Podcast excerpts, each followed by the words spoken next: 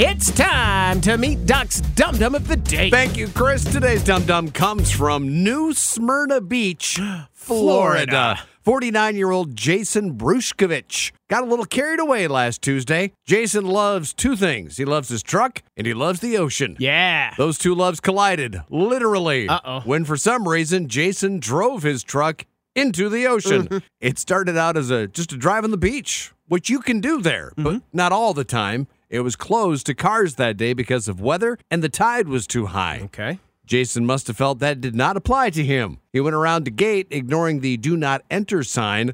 Then he just drove his white Dodge Ram truck right into the water. And I mean, he drove around in the water. Lifeguards reported he was driving back and forth trying to do donuts, which is really hard when you're two to three feet deep in the Atlantic. Right. To make matters more confusing, this took place at nine in the morning. Cops eventually got him out and onto dry land. And here's the quote that made headlines this weekend. When they told him he should not have been driving in the water, he told them, quote, It's not my fault the truck don't surf.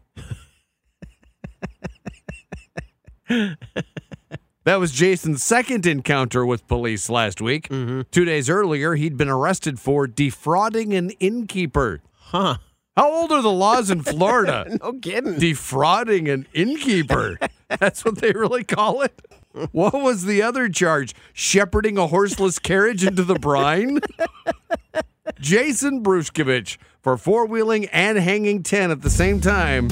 You are Doc's beach bum dum dum of the day.